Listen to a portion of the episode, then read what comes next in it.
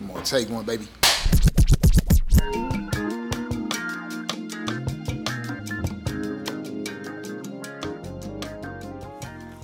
What's up, everyone? Back again with Take One Podcast. Um, today, your host is myself, Sir Gregory Thornton, and uh, we don't have a full band with us. It- it's just gonna be a little, a little duet Yes, sir. um, between me and Artez. Um, um, but man, we are excited to come with this topic, this episode.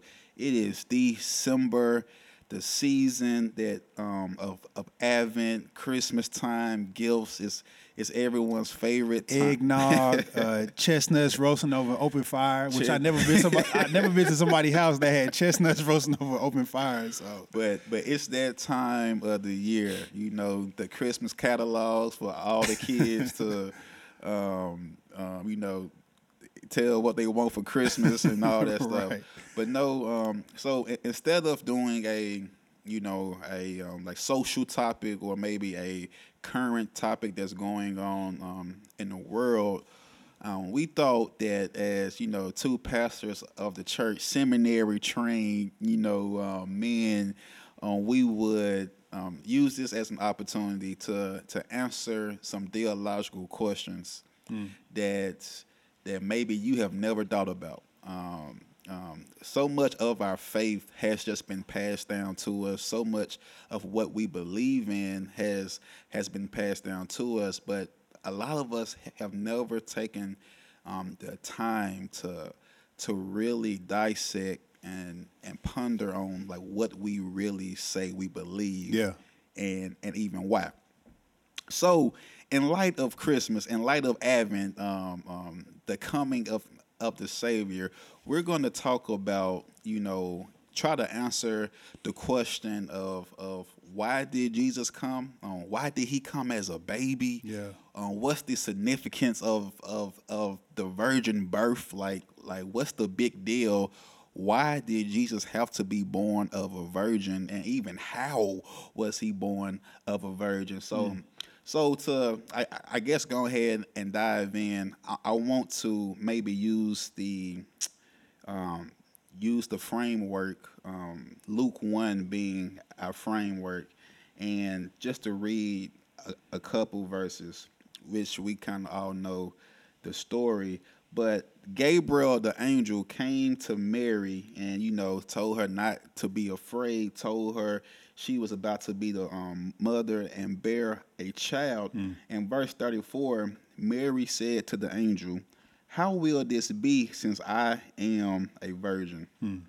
And the, and the angel answered her, The Holy Spirit will come upon you, and the power of the Most High will overshadow you. Therefore, the child to be born will be called Holy, the Son of God. So, um, I mean, I tell you, man, just to hop in it, um, what's your thoughts when you think about like the significance of of the virgin birth, um, Mary being a virgin, and Jesus coming from a virgin? Like, what does that mean, and what's the big deal behind all that? yeah, I mean, if I was Mary, I probably would have asked that question plus some other questions because, I mean, that was so mind blowing. You know, um, I'm gonna have a son, yet I'm a virgin. I'm not married yet, and so even that, even that uh, aspect, I'm sure was was mind blowing. But I just think about uh, the Old Testament. Like we can't appreciate the New Testament without the Old Testament because the New Testament it reveals those fulfilled promises that were told uh, thousands of years uh, before Jesus was even born. And so, as I think about the virgin birth, it's this highly anticipated event, but yet still this miraculous thing that is just really hard to wrap your mind Yeah. around, humanly speaking. Yeah, yeah, and it's so so. What makes it hard to wrap your mind around? And like even when we talk about the Old Testament, what are you referring to? Yeah, so you know, I think about there's several passages we can look at, but one in particular, Isaiah chapter seven, verse fourteen. Uh, the prophet Isaiah is communicating his prophecy, and he says in verse fourteen, "Therefore, the Lord Himself will give you a sign. And what was what would be that sign of this this coming Messiah, this promised one that has been uh, talked about, uh, longed for, even in even in Genesis three? What would be that sign? He said, "Behold, the virgin shall conceive and bear a son, and shall call his name Emmanuel, or God with us." And so, all of these different promises that were told hundreds of years before Jesus took his 1st mm. breath as a baby in that in that manger, God said, "I'm giving you a sign. I'm, I'm promising you something." And this was the sign mm. fulfilled that Mary, this teenage girl, a virgin, was conceived by the Holy Spirit, and she bared a son who is Jesus. Man, that's crazy. Um, even as I've been pondering like this topic, I I never thought to connect Mary, the Virgin, the mother of Jesus, Mm. being connected to that Old Testament promise, and like just even thinking about how God's word is constantly fulfilled. Yeah. Um, like that really builds my faith and my trust in the Bible to know that there are so many promises in the Old Testament pointing towards Christ, and they all have been fulfilled in so many um, different ways. It's it's almost like you know you know you think about Christmas and I mean I'll be honest with y'all for so many years even till now like I still appreciate getting a good gift and you know um, but getting older the gifts they uh they decrease in um in 'cause we number you know what I'm saying? I take some socks and you know button up shirt. But anyway uh but it's some you know something about this long awaited promised gift this this present and that somebody has promised you and and they and they tell you, hey, you're gonna get this gift, and it's gonna be an amazing gift. But even that sign piece, he he he tells us specifically this is how it's gonna be wrapped. Yeah. like this the color bow, you know, this is size box. Uh, this is this is that gift, and so um, we see you know Mary again, this teenage girl, um, being a beneficiary of carrying um, our Savior, her Savior. You know, so that's that's pretty mind blowing, but it's so humbling too at the same time. It, it is humbling, and it's even fascinating to like watch Mary's um, response. Yeah. like she didn't gloat and like walk with pride and say, "Oh, I'm the like I'm the chosen one." Like like I'm the chosen one. I'm the one who God picked. No, she said, "Praise be to God." Like, I'm rejoicing that my Savior has come. And so even her being the mother of Jesus, like we still see her heart towards God and and um, just just just rejoicing that God is the one who brings salvation. Um, that's amazing. And um, so something else too, man. I was thinking about just like theological, um, like like um, like why did Jesus like what's the significance of even him being born a virgin man i couldn't help but think about the um man first corinthians when paul says jesus is the second adam Yeah. you know and how and how like this like what like what does that mean how did adam get into this um, um picture Yeah.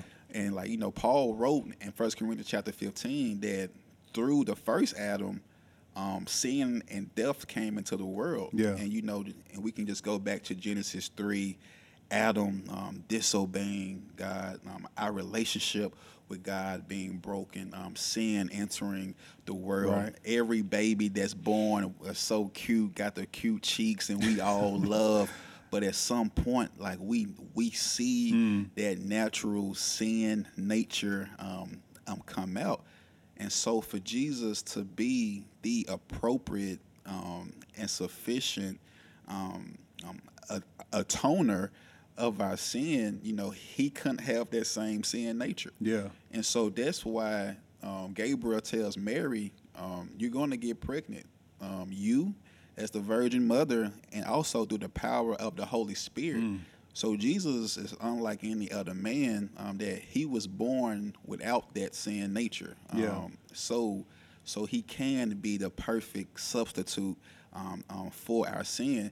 Therefore, Paul says like, through through the first Adam came sin and death, but Yeah. through the second Adam, being Christ, um, do we now find life and and joy and um, and just um, and reconciliation? Yeah. know? I mean, what a, I mean, just thinking about that, um, you know, Jesus being the second person of the Trinity, the Son of God. Um, he's eternal, um, and he entered into time and assumed a, a body and a real soul and he permitted himself, he allowed himself to die, mm-hmm. like you said, to be the fitting sacrifice on our behalf. And I also think about, you know, like the whole idea of uh, him being that perfect sacrifice, even the agency of the Holy Spirit, like salvation is by uh, is by grace through faith, and so it's not our own work. So even him coming and, and, conceiving Mary, it's nothing that Mary did. She just received the, the work of the, the Holy Spirit, mm-hmm. and the same with us uh, in the Christian walk. Like there is a sense that you know we do, you know, faith and works. That's a whole nother conversation within itself. But fundamentally, it's it's all God, mm-hmm. and so God gets the glory, yeah. not man or woman. That's cool. That's cool. So man, it kind of I guess switch gears a little bit. Our theme at Downtown Church during this season has been um, um, eager expectation, yeah, hope, and the waiting. And we kind of talked about just like the reality of like we know how the story ends, but we are currently in this season of waiting, mm. um, fighting to keep our hope so many different circumstances, um, so many different families and, and homes go through different things, but we all, in the same way, are just um, fighting to keep our hope, waiting, yeah, absolutely, um, waiting, and, and sometimes, man, when we wait, even as believers, like there's this sense of like of loneliness. Mm. You know, we begin to feel like we're the only ones going through this, or we begin to compare where we are with with with other people. You yeah. know, we um, um, even hearing you talk yesterday during your sermon, uh, you said that like even back then. Elizabeth being barren, like people thought that it was because she had some type of secret mm-hmm. sin, and so just even how we all try to justify the things that go on in our lives, like sometimes we can just it's just a big challenge to to keep trusting, to keep hoping, to keep hope alive. And so one of the things that really I think encouraged me um, and just even thinking about this topic and why Jesus was born as a baby is the fact that that that he is fully God mm-hmm. and fully man. Yeah. And that can just sound so simple, but like what does that mean for us? It's the fact that um, um, like he can relate yeah. with with our day to day walk, you know. And the um, scripture that comes to mind that I really just, just been reflecting on the past couple of days is is Hebrews four, um, verse fifteen. Um, it says, "We do not have a high priest who is unable to sympathize with us with our weaknesses, but one who in every respect has been tempted as we are, mm. yet without sin. Mm. And when I think about that, it's just like, man, Jesus was born as a baby. He grew up. He was a teenager. Mm. Um, his um, people say his father probably passed away on Joseph, so mm-hmm. he knows the burden of dealing with grief. He mm-hmm. knows what it's like to be and and an outcast and just and like even in my weaknesses, even in my struggles today, he knows. Yeah and he's able to sympathize with me, man. Uh, what's your thoughts on that? Nah, man, that's again. I just the one word that come to mind is humility. You know, uh, and we in Hebrews, great passage talking about how Jesus is our high priest. You know, I think about the passage in Hebrews chapter five, verse eight, when it says, "Although he was a son, he learned obedience through what he suffered." And so we was talking about this off uh, off air earlier. Like Jesus could have just popped up, like appeared at 30 years old, a full grown man, and that would have been, you know, totally fine. Okay, here. But instead, he, he took it to a whole nother level and humbled himself. You know, uh, other other other religions would, would say, you know, for deities to to stoop that low is it, that would be humiliating. You know, mm-hmm. humiliating. Like it's almost a, a level of weakness. Mm-hmm. And so this this passage in Hebrews telling us that he he was a son, he learned obedience. So uh, he is God, and so that that's that continual state of deity. And so, but also he's he's man, and so he was like you said he was a he was a child. You know, I got a two year old uh, son. Jesus was two at a point in time. He always perfectly obeyed, but it still was a struggle. Mm-hmm. And even the Hebrews author says he learned obedience through what he suffered. Yeah. So here is God didn't immune himself from suffering. And so that does bring a lot of comfort in the seasons that we do feel alone. We feel kind of helpless and hopeless.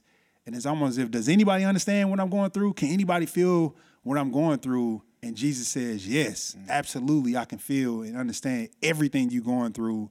Um, but the beauty of Him being our Savior is that he endured it, he didn't sin, that would bring us hope in the midst of our struggle and uh, forgiveness uh, when we do sin. And so I think that's a beautiful uh, truth that I feel like we don't really allow it to really uh, to marinate and yeah. to meditate on that.